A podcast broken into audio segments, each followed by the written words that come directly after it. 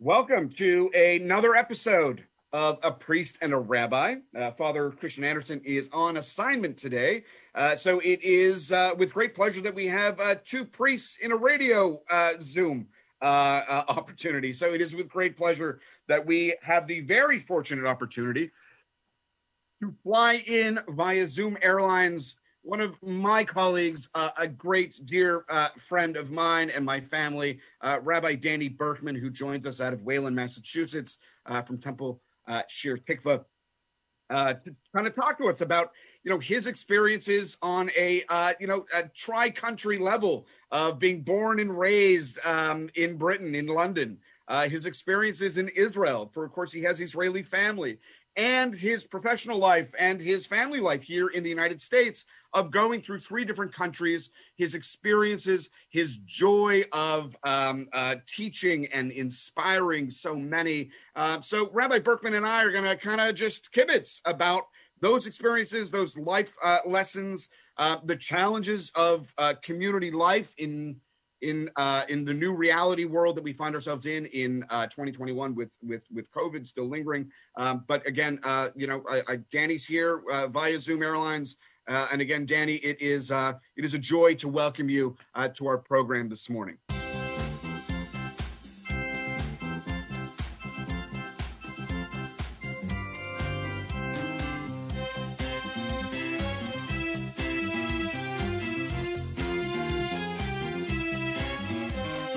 Priest, a rabbi, a priest, a rabbi, a priest, a rabbi. The opinions you hear from on this show do not represent WSTU, since they probably regretted over allowing the show on the air in the first place.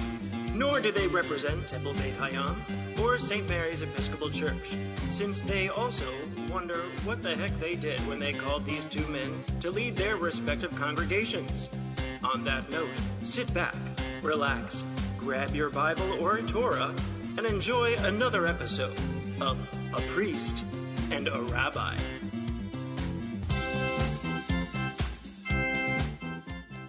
Good morning, Stuart, Florida. It is the it is Rabbi Durbin here with uh, with uh, our show today of a priest and a rabbi. Uh, unfortunately, our priest is on uh, is on assignment today. So it is two rabbis, as we discussed earlier, uh, two rabbis kibitzing about the challenges and the, the opportunities that present itself in our current world that we have today. Uh, I am really, really, really excited for this one. Um, we do have a very special guest, uh, a very close, good friend of mine, um, uh, Rabbi Danny Burkeman, who joins us here today. Uh, Danny is the rabbi at uh, Temple Shir Tikva in Wayland, Massachusetts. Uh, Danny is a graduate of uh, Hebrew Union College, Jewish Institute of Religion out of Los Angeles. Uh, before Danny's uh, tenure at Temple Shir Tikva, Danny was the rabbi at the Community Synagogue in Port Washington, New York. Danny is a he is uh, uh, uh, does a lot of great work in his community. He has a uh, he has a weekly Torah portion in his podcast, Two Minutes of Torah. He is a mentor and a leader in the Jewish community. Uh, Danny also is married to a wonderful woman, Nicole, who is a Jewish educator. Together, they are the proud parents of Gabby and Benny. Uh, it is just such a joy to have Danny join us today on our program, A Priest and a Rabbi. So, Danny, welcome. Welcome. Thanks, Matt. It's great to see you. Great to be Good with to you on the you. radio. You know, I will say, I will say from from a personal perspective, uh, you know, as as as, as sometimes I, I I I not that I joke, but um, you know, I will say that there are times where I go through my life where I need my priest. Uh, and of course, I will get on the phone uh, no matter whatever hour, time, or day, uh, and I'll call Father Christian Anderson, and we'll we'll kibitz, uh, we'll talk.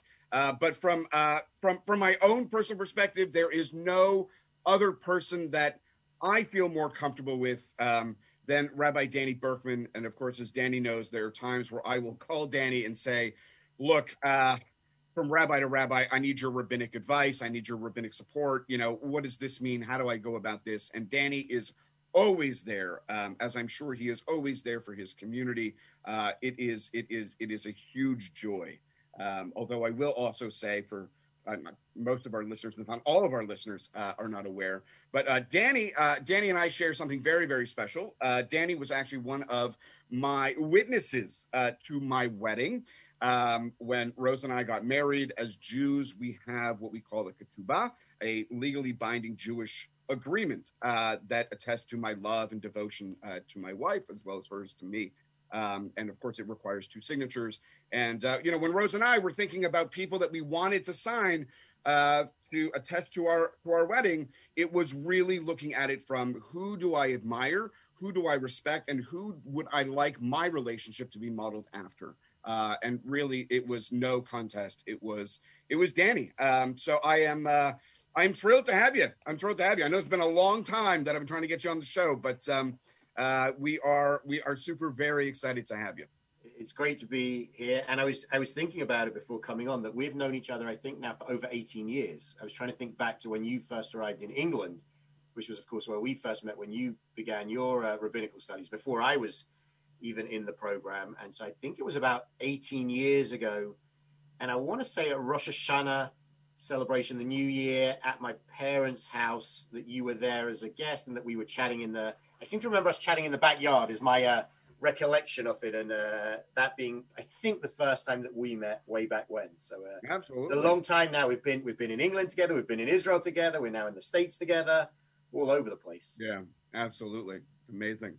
So, just for those that um, you know, obviously we may hear a little bit of a uh, linguistic um, uh, difference. Uh, of course, Danny does hail from uh, from from the capital city of England, of London. Um, and you know, so Danny, just you know, from your perspective, growing up, growing up Jewish, growing up in uh, you know not a a, a tiny hamlet uh, uh, of a town, but growing up in you know Europe's major capital being London. What was that like for you, growing up Jewish in North London? I think that one of the interesting things in contrasting the American experience with the British experience and with England is just the place of religion in society in general. So that over here, while of course there is officially the separation of church and state, people are much um, more open about their religious beliefs and much more willing to talk about religion in general. And, and it's just kind of a, a factor on the street, something that you encounter in a day to day way, and everyone's talking about. And, and there's just a high level of religiosity in the country as a whole. In England, I always think about the fact that although there isn't that separation officially, there is a Church of England and there's official religious bodies that are kind of part of the country setup. At the same time, people just don't talk about religion. It's something that kind of goes on in your synagogue, in your church, in your mosque, in your temple, wherever it might be. And then you don't really discuss it in public that much. It's it's a little bit under the radar. And and for me at least, growing up um, in London, of course, it's a it's a very cosmopolitan city. It has all of the religious groups represented, and and especially um, with the Jewish community, that's the most significant Jewish community in England, in Britain but it's still a small, small percentage of the population. I mean, most of the places it's still not even not even a percent in most areas in terms of general population. So although there's a certain um, prominence to it in London and a certain kind of presence in the British scene, uh, being Jewish was very much being a minority. And then I don't know how much you guys go into this, but the kind of with the different denominations in Judaism, being a Reformed Jew in Britain meant you were a minority within a minority in that context. So that that made for an interesting interesting experiences and and for me anyway we went to a jewish day school for elementary school so until 11 based on the kind of ages that things are done over there my my my family myself then my sister were in a jewish day school locally and then we went to the kind of uh, a different school where it was uh, people of all backgrounds and faiths and that was um, an interesting kind of moving experience but with a significant jewish population still so. Judaism was always there as a significant part of my life, as a as a significant part of my home, my education, at every step of the way. Um, but it's it's interesting to kind of uh, be in a place in America and, and and and having been here, kind of now this time around, I think this is now my uh, tenth year in a row. At this point, there were three years previous before that with a little break in the middle, so thirteenth year here. That being in America, just the the place of religion's very mm. different and still um, something that, that I appreciate, at least as someone who's um, committed myself to working in a religious setting generally. And and just for our listeners that may not be familiar, uh, Danny, uh, of course, is referring to those those three kind of missing years uh, where Danny was uh, the rabbi at West London Synagogue, um, kind of in the heart of Marble Arch, right in the city center of London itself. You know, Danny, given given the work that you did at West London and the work that you did at the community synagogue, and certainly the work that you do now, have you seen major difference between say the role of a rabbi in in Europe as opposed to the role of the rabbi in America? Has it changed over the last 10, 20, 30 years in your mind? You know, how has that manifest itself? It's been very interesting to, to have the opportunity to work in different contexts. And I think there are a, a couple of observations that I'd have. One of them, I think, is that religious life in an urban center versus in the suburbs is just very different. So, West London Synagogue, as you mentioned, is is right in the heart of London, and so it's it's it's really the central city congregation. People are coming there on their way back from work. It's it's it's right by the West End. It's that kind of vibe. And then the community synagogue, both in Port Washington and now Temple Shir Tikva here in Wayland, is a suburban synagogue. And so you just are catering and working with a different population to those who live in the urban center. And and most strikingly, I think it's in terms of often with with the families and the age of the family. So at West London Synagogue, a significant chunk of the work was with young adults, those people who hadn't yet necessarily settled down, who were kind of still finding themselves at the beginning of their professional careers working in the city, who would come to that synagogue. Whereas as soon as we moved to the suburbs, it was a similar age of people, but they were the ones who got married already or had kids or were settled into their home and, and, and, and in that kind of way. So that was one of the big distinctions. I think also the expectation and the relationship with with with the rabbi um, changed over time. And and and I, I, joke a little bit that in my rabbinic training, I, I, spent one year in London, one year in Israel, and then three years in LA. And I and I joke that at different stages of my career or my training program, at least, I gave different answers when I got the question of what I was doing. So when I was uh, in in England in that first year, I would say I was just I was studying religion. I didn't really want to go into the rabbinic thing when I was in London, out and about was just that was a conversation I didn't really want to have. When I was in Israel, I talked about studying Judaism, but didn't necessarily want to have to have the conversation about reform, rabbi, and go into all that detail. And it was only once I was in America that I was I'm studying to be a reform rabbi because I think it opened a conversation in a very different way. You learn very quickly the kind of reaction you get when you tell people you're a rabbi or even a rabbinic student. Mm. And um, and in America, I think there's just that that openness to talk about religion in a very different um, way than there is over there. And I think that there's a there's definitely a degree. Um, so, someone, um, I think it's I think it's Rabbi Michael Marmur has joked about the different way that rabbis are related to in Israel, England, and America. And I think he says that in America they put their rabbi on a pedestal. In England, the rabbi hides behind the pedestal. And in Israel, they hit the rabbi with the pedestal. I think is the I'm doing a disservice. He's much better at telling the jokes than I am, but but it's something along those lines. And I think there is an element of of that that there is a certain degree of respect for the position that, that that's present in England as well, but that's mm. really clear here in the way that religion and religious leaders are related to and and, and engaged with that that that that makes for um, make, make, makes for this to be a really I think a really interesting context and place to be leading a community to be working in a religious setting because there's a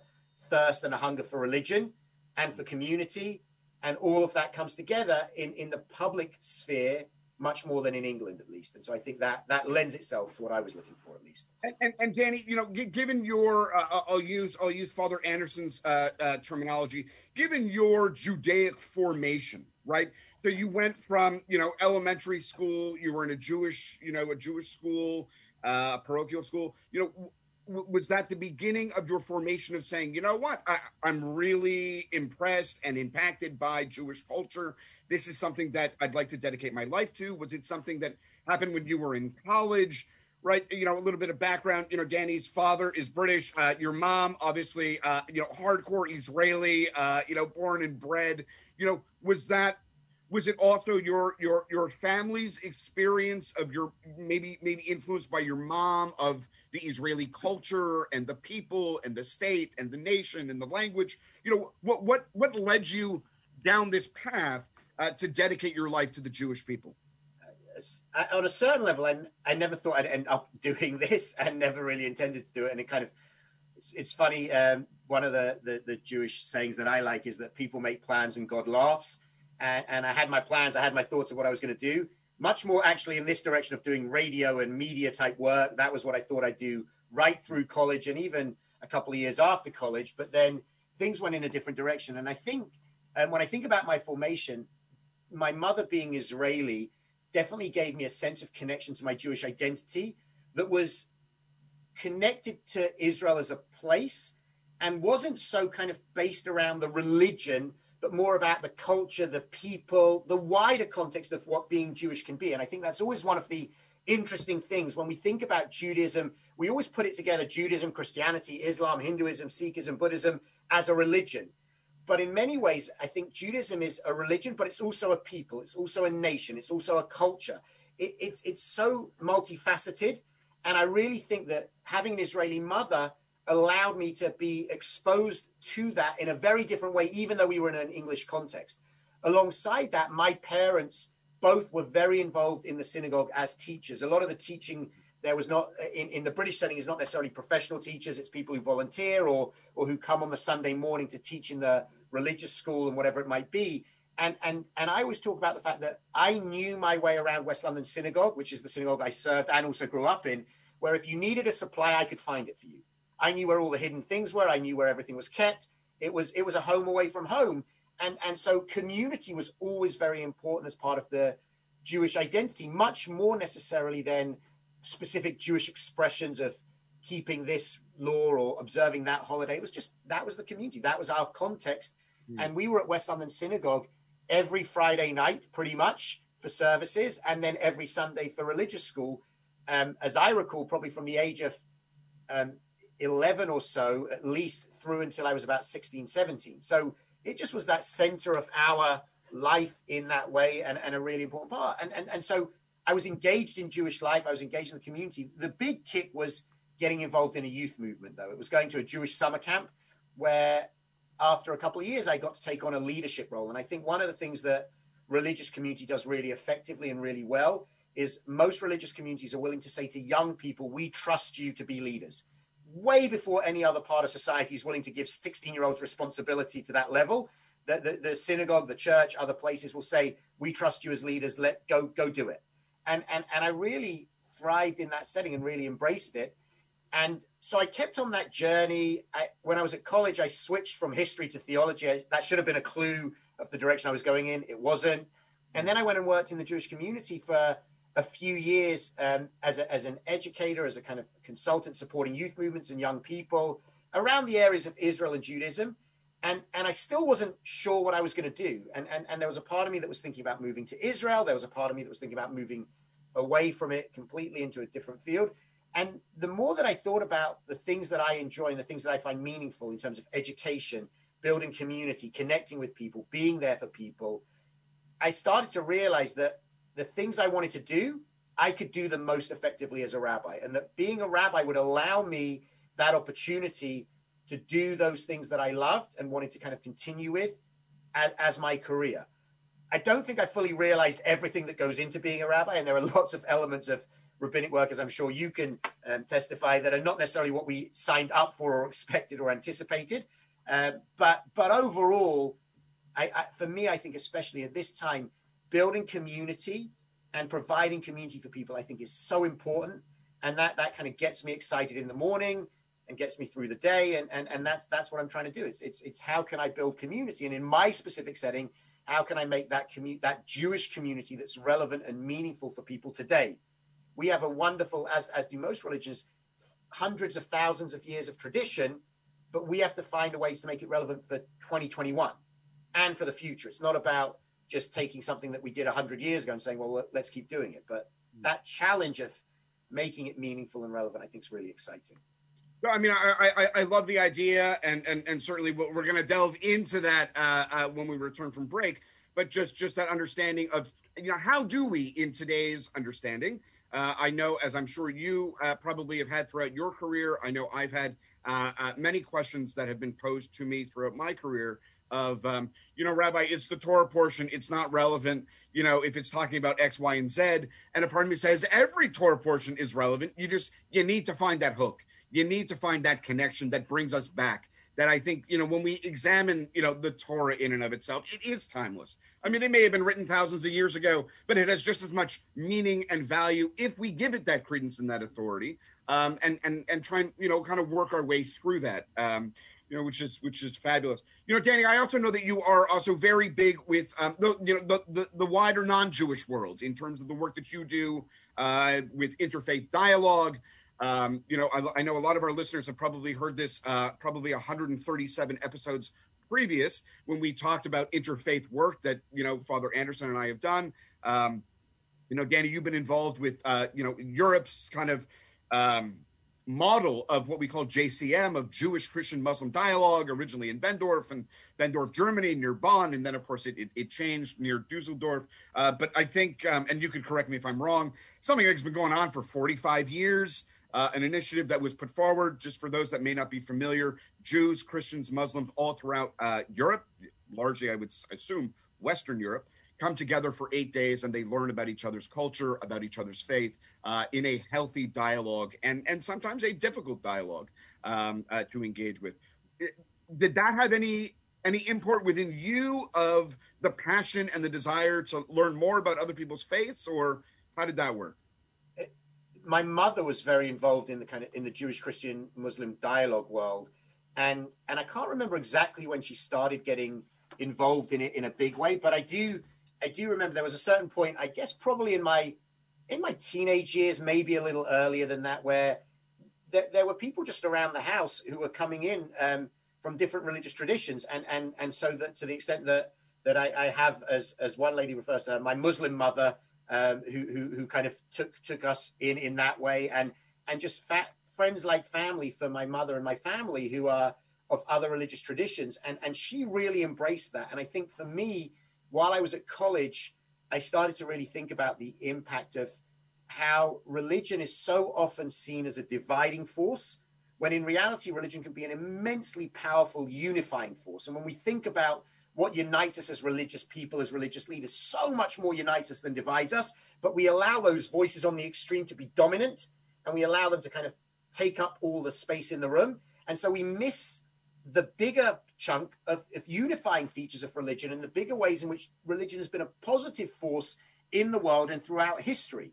And so that was something that I was really aware of. And, and so much so that when I finished my undergraduate work, while I was working in the Jewish community, I was actually studying part time doing a master's in Jewish Christian relations and trying to look at the kind of relationship between the two religions. I, had been very interested in that for, for a long time in terms of the, the, the, way that the two religions kind of grow from one another and, and, and add Muslim Islam to the to the mix as well. The way that these three religions kind of impact each other and kind of influence the development of the culture, the ideas. You can see shared stories, shared understandings, and and and so it's always been a part of my um, rabbinic work. And now that we're here in at Temple Shir Tikva Wayland. One of the wonderful things about this community is that uh, right across the road, I mean, within within a minute walk is the Islamic Center of Boston. So there's a synagogue on one side of the street and a mosque on the other side of the street. And so just the geographic proximity has encouraged us to find ways to come together and to work together and to do programs and projects together. So we have all of these things going on between the synagogue and the mosque um, in terms of a joint Shabbat program where we do Shabbat here, Friday night prayers there, and then dinner. We, we've done some studying together, all sorts of things like that with, with the mosque.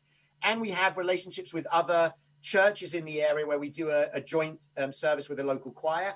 And this year, the big thing that we've been working on is we've started working with a community locally called the Greater Framingham Community Church, which is the largest African American church in Metro West, recognizing the challenges for that community at this historic moment and and and what what what they've been going through alongside the Jewish history reaching fur, further back in terms of some of those the biblical models that are taken into into the the, the black community the African American community we, have been coming together and and and just uh, just a few weeks ago we had a joint seder for Passover where we celebrated from from slavery to freedom together and it was a beautiful kind of mixing of our traditions of our music our song our prayers and what came across so clearly was that our traditions resonated for them and their traditions resonated for us. And, it, and, and, and you couldn't necessarily know which one was the Jewish part, which was the Christian part, because it was the same message. And that's mm. a beautiful and powerful thing for us to kind of think about and be, be aware of. Oh, amazing. Amazing. So, um, uh, Danny, uh, look, uh, we're, we're, we're, we're, we're going to take a quick break now, but when we get back, you know, certainly delve into, uh, you know, how do we in today's world in 2021 or, you know, in our Hebrew date of 5781, how do we make it relevant? How do we make it fresh and current? How do we bring in uh, our beliefs uh, and and our thoughts to empower and inspire others in a time of you know great disconnect in our communities of of, of COVID and of people being afraid and scared and and how do we bring people back in whether it be in a virtual world in a you know in a I don't know if you guys are still in person, if you're still remote, you know how that works. Um, but we'll, you know, kind of tackle some of those, uh, some of those, some of those questions when we return. So uh, we'll take a quick break and we'll uh, we'll come back in a few.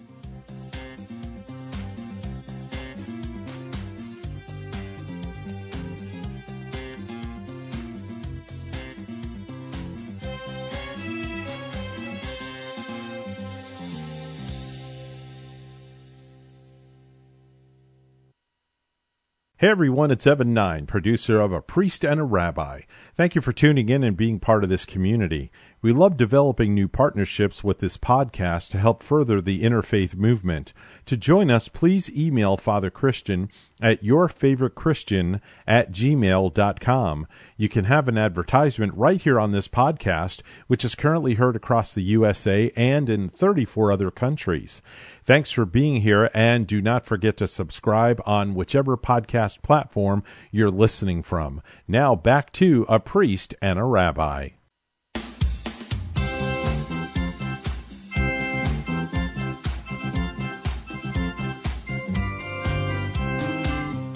Welcome back to the award winning Priest and a Rabbi radio show with Father Christian and Rabbi Durbin. Let's get ready for the second half of the show.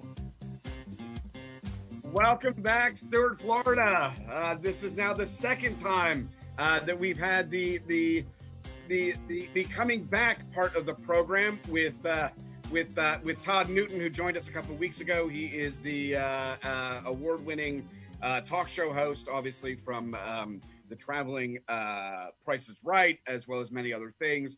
Uh, for those who joined us last week, you probably saw Father Anderson and my reaction. I didn't know was happening, uh, but it was great. So we do thank Todd uh, immensely for giving us that that that little bit uh, as we begin. Uh, but again, as I mentioned earlier, it is such a joy and an immense pleasure to have not only a, a, a close personal friend of mine, uh, but somebody who uh, is really a leader in the Jewish world um, and has really impacted, you know, so many people. Um, so again, it is with great pleasure that we welcome Rabbi Danny Burkeman out of Shir Tikva, uh, Temple Shir Tikva out of Wayland, Massachusetts. Um, you know, just as as we were in break and we were, I, I was kind of reflecting on Danny your your experiences with, uh, you know, the Jewish Christian Muslim interfaith dialogue world, um, and you had expressed in terms of, you know, your own upbringing of an Israeli mother and, uh, you know, a British father, and you know those those influences of both um, of both different cultures and different places, and how it really impacted your personal journey you know, I'm, I'm actually reminded years ago. Um, years ago, I had the very fortunate opportunity to attend uh, many lectures uh, on Islam and Jewish Christian Muslim dialogues um, at the School of African and Oriental Studies, SOAS in London. Um, and it was actually one of your mom's best friends uh, was talking about Islam, and she had said, "I never understood what it meant to be a Jew until I stood in my best friend's shoes." And it was something that I mean, this was said to me, I don't know, 18 years ago, um, and I remember it so clearly.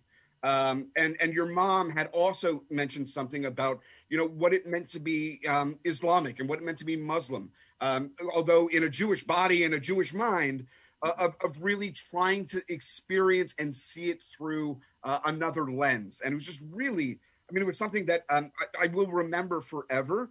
Um, you know, your family has certainly uh, have a very warm place in my heart. Um, um, you know, something I, actually mentioned to my wife last night, and I said the only person who invited me to a Passover Seder when I moved to London was your mom uh, and your family. Uh, I think your mom, when she celebrated her 50th uh, birthday, I think for I was invited. I felt very humbled and very, very just amazing. And I know that over you know almost the last 20 years, we've really forged this this really amazing, amazing relationship. Uh, and I'm just so thrilled to not only have you uh, as a close dear friend, but also a uh, very trusted colleague. Uh, where you know, um, not all rabbis, not rabbis don't know everything, uh, and I think it's an important thing. Um, you know, there, there's a massive sign that is in Abraham Geiger College in Berlin that says rabbis are human beings. Um, you know, we're prone to mistake, we're prone to challenges and everything else.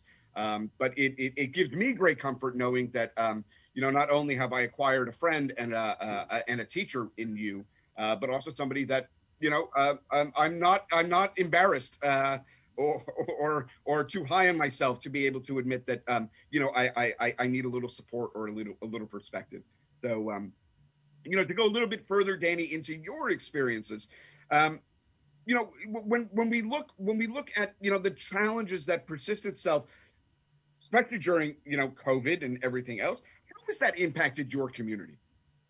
This has been such a strange moment um, for all of us in in so many ways, and and I think that we've been all struggling for how to maintain that connection despite the distance, and and I think for for, for, for religious organizations where our focus is on building community we have for so long relied on building that community by being in person together that suddenly whenever it was 13 14 months ago to suddenly not be able to be in space together was just so jarring and so strange. And, and, and it was a real question of well what are we going to do now?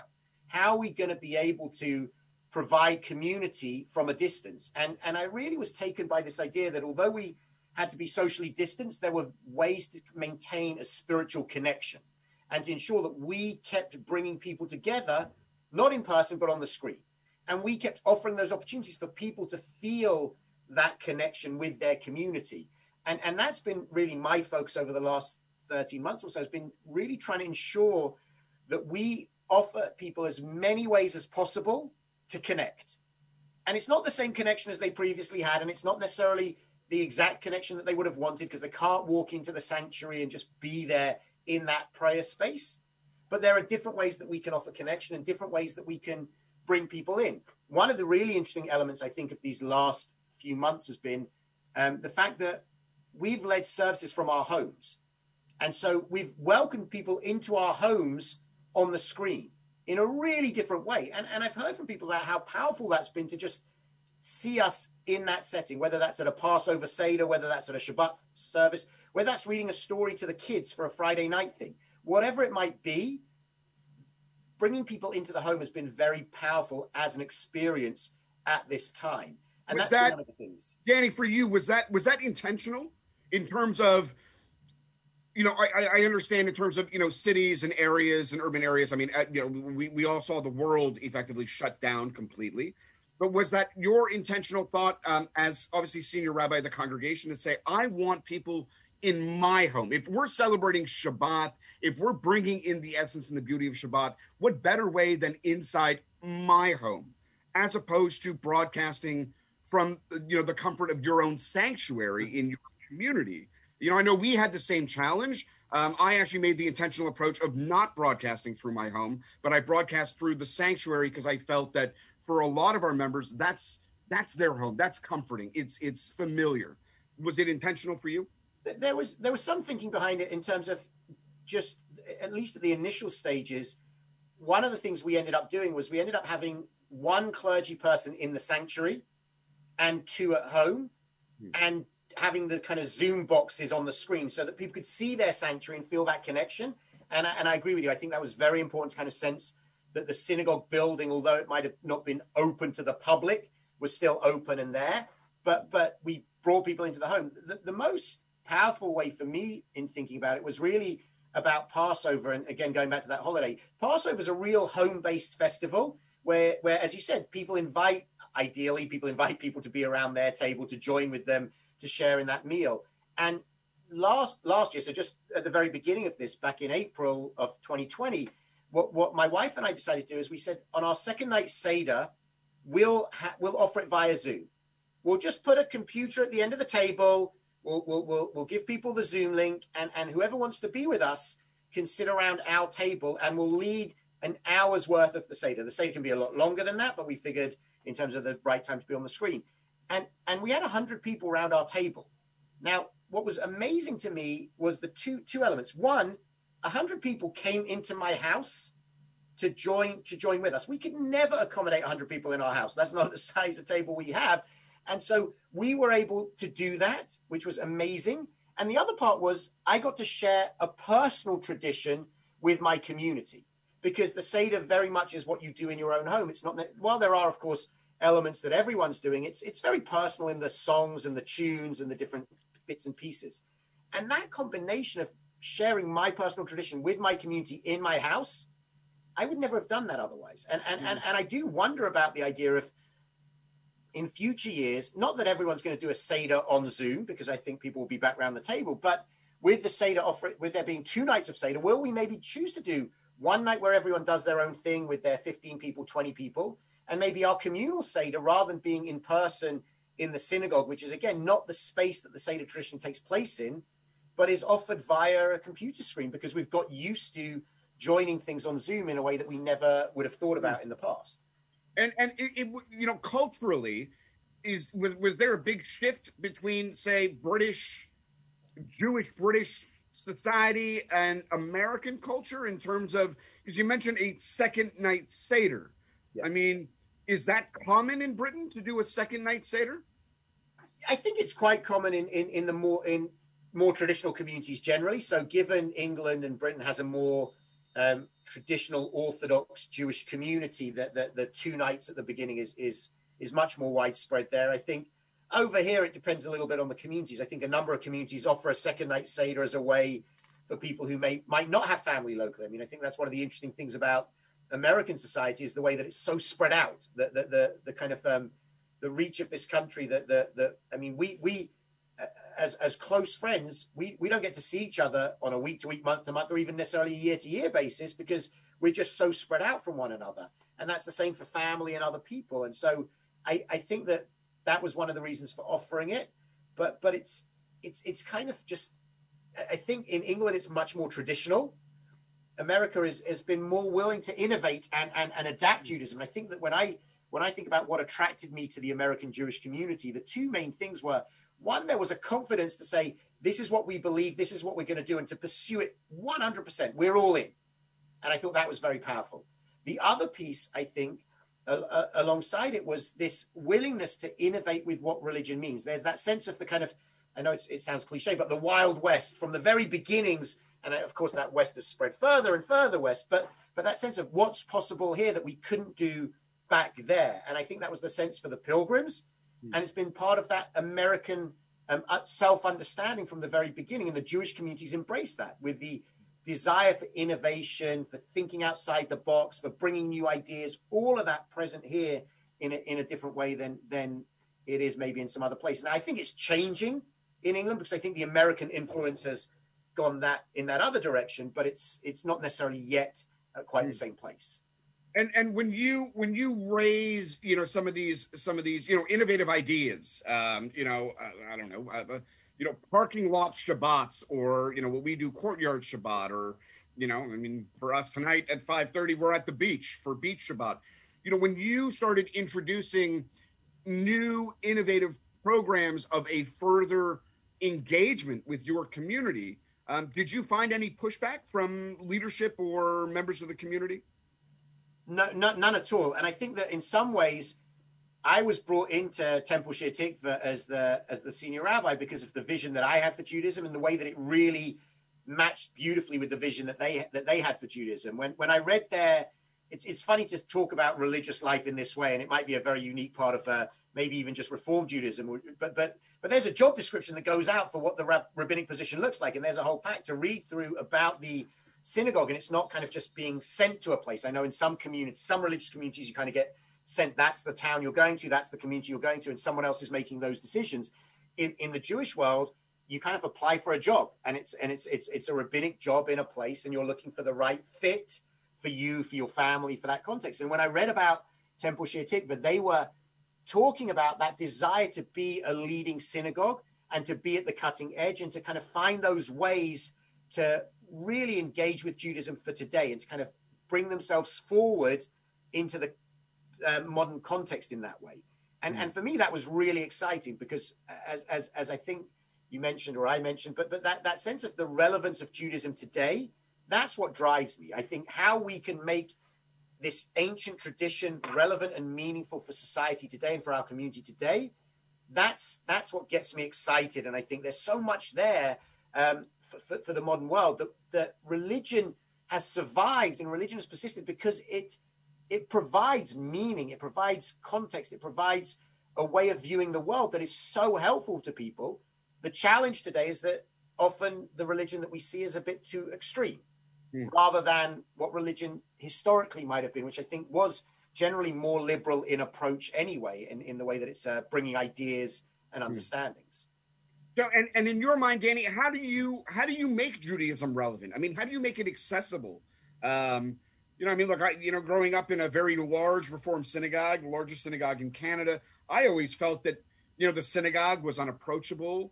I always felt that my synagogue was cold. Uh, I mean, I loved my rabbis, I loved my synagogue, but there was always something that felt distant in some way. Um, how do you, as a rabbi, you know, tackle that challenge of trying to make it warm and hamishy and um, accessible and relevant for you know for for those who come? The first piece, I think, is that when people step through the door into the synagogue, or when they log on now to the website, it has to be a welcoming experience. You have to feel welcomed and invited. That's that's step one. The second piece, I think, is when you come into a community, you're looking for people like yourself. You're looking to see that you fit and that you belong. And that's the moving from that welcoming to the belonging. And that's what we have to do explicitly in the communal context. The other piece, though, is I think that people are hesitant to engage with religion because they make assumptions about what religion is or what it represents. And so the, the, the clearest example to me in that context, especially Jewishly, in terms of let's go for a high profile example. So Shabbat, the idea of a Sabbath that you work six days and on the seventh day this evening through for 25 hours, you take a break for Shabbat. That's a really interesting, compelling idea. Now, most people in the Jewish community, their first assumption about it is okay, that means praying several times a day. That means not doing this, not doing that. They see it as kind of legal and, and, and, and, and about um, restrictions. But in reality, Shabbat at its core, at its very essence from the very beginning, is you need to take a break. You need to switch off and, and just relax for a period of time each week. That's what everyone out there is saying. They're not necessarily calling it Shabbat. They're talking about disconnecting. They're talking about mm-hmm. switching off. They're talking about stepping away from the 24 7. But what they're talking about is Shabbat. And we have that idea, and we had that idea for thousands of years. And so the question is, how can we offer it to people in a way that's meaningful for them?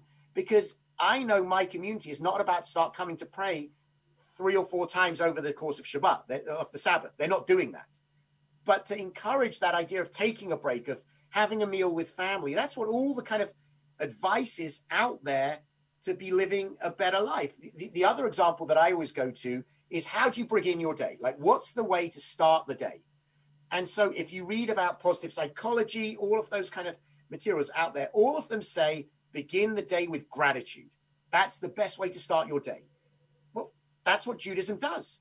Judaism has a prayer that we're supposed to say when you wake up in the morning. The, the, the Hebrew of it is Modeh ani lefanecha melechai v'kayam, which basically says, thank you, God, for restoring my soul. The first thing you say in the morning is thank you. That's that gratitude.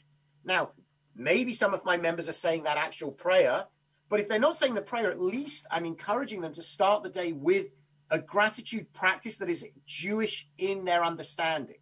Mm. And, and, and, and I think that's what it is. So many of the things and ideas that are out there in the cultural zeitgeist that are good for people, that we're told to live a more meaningful, fulfilling, better life, we can see that we have them in our Jewish context. I'm sure we have them in other religious contexts as well, but, but of course, my, my language is a Jewish language. That's the, that's the community and the context that I speak in. And the challenge for us is to help people recognize that that's there for them because, again, it's worked for 2000 plus years for a reason. And it doesn't just stop working because we're in the modern world. In, in fact, what happens is you just need to adapt it and tweak it to make it relevant for the modern context. Hmm. You know, I love the idea, I, and especially Shabbat. I mean, even when you look at you know the commandment that you shall remember and you shall you shall keep. I mean, it's left vague, um, and I think it's left vague for a reason. Uh, because obviously, look, my observance of Shabbat yours or the Shabbat may be different. It's not, you know, any better than or less than. It's just it, it's a different way. Um, you know, and I love I love the fact that, as you rightfully said, you know, there's there's there's something about our acknowledgement and our gratitude. You know, I I often preach to to my community, you know, and I'll and I'll start with a very open and very basic question where I'll say, what as Jews do we think is the oldest prayer that we have as Jews? And of course, many uh, of my community, and I would assume many of the Jewish community, come out with the very impactful line out of Deuteronomy that says Shema Yisrael. And I actually negate it and say, no, that's actually not the oldest prayer. Because the oldest prayer that we have is the prayer that we say, Modim Anachnu Lach. We give thanks to you, Adonai, our God. That actually a prayer of gratitude is the oldest thing as Jews that we have because it's something that we acknowledge that there's something above and beyond ourselves. Mm-hmm. And that recognition. And I love what you said about Modeh Ani, like, thank you, God, for restoring my soul. You know, giving me the gift of life, the gift of breath that I think we do take for granted. You know, I often, you know, comment to my Torah study group on Shabbat morning that I'm embarrassed to say that the one day a week that I actually get to see the beauty of God's magnificent world is when I drive over the bridge that crosses over a river on the way towards the synagogue that I see water on both sides. I see the clouds and the sun peeking through, and it's magnificent. But I also, I know I also get to see it six days of the week as well. But why is it on Shabbat that I'm more hyper focused on it? Um, and I love how you try to make, uh, you know, for your membership and for you know the Jewish world, it to be you know accessible, but but certainly relevant. I mean, I love the idea of of you know whether it be prescribed prayer or spontaneous prayer. Maybe we don't know the prayer language that says Modeh Ani right? And I teach this to my community as well. Maybe we don't know the prayers of blessing of the children. Maybe we don't know the prayers of the candles, the wine, or the challah. Can we say to ourselves, "Thank you, God, for the gift of my family"? That's just as important as Baruch Atah Adonai as a prescribed prayer. And I think sometimes we we sweep under the carpet spontaneity and the spontaneous prayer because it's not traditional. It's not the you know the the the liturgy or the words that we speak but at the same time, I mean, at least for me, I, would love to hear your thoughts. That spontaneity and and and and our our prescribed prayers, uh, they're both equally balanced in some way. There's a real tension, I think, in Judaism between the routine of prayer and the intention of prayer. And once something becomes routine, the intention becomes harder. And when you have the intention of kind of something like, as you're saying, spontaneous, then the routine kind of gets lost. And, and it's and it's really a balancing act of how do you maintain both of them? How do you maintain that spontaneity and that routine, both elements in the way that you're approaching um, the prayers and, and, and the words that, that, that, that, you need to recite. And, and I really start thinking that the, the difference in terms of the religious person versus the non religious person is a little bit about the way that you view the world. It's the fact that when you're driving over that bridge and looking at the water and appreciating the water and seeing that as something worthy of amazement, of, of gratitude to God, that's the difference. Because Another person might see it and say that's beautiful, but sees it much more as that's just a natural, just by hmm. chance, that's how it happened. And I think there's a there's a tweaking. I think I think it's a Rabbi Abraham Joshua Heschel who talks about the radical amazement that that's that's the way that the religious person views the world of just being amazed by everything you see. And one of the ideas that, that we share here, that the the, the cantor Hollis Schachner that I work with always loves to tell people is this idea that you're supposed to say a hundred blessings a day. Now, that's not necessarily 100 prescribed blessings at certain moments, but that's 100 moments in the day where you stop and say, wow, I want to thank God for this. And, and that might be things like seeing a rainbow or seeing that beautiful water or whatever else it might be. And we have blessings for those. But it's also in the Jewish context, it's also that first stretch in the morning because my body's working again. It's putting on our clothes because, again, we have clothes to wear. All of that is just that little tweak that sees something that is routine and regular as being amazing and, and miraculous and therefore worthy of celebration and worthy of praise.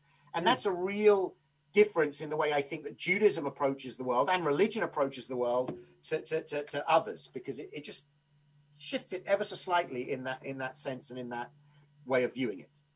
And and and and you know, Rabbi Danny, how does it work for you in terms of your inspiration? Where do you get where do you get your joy?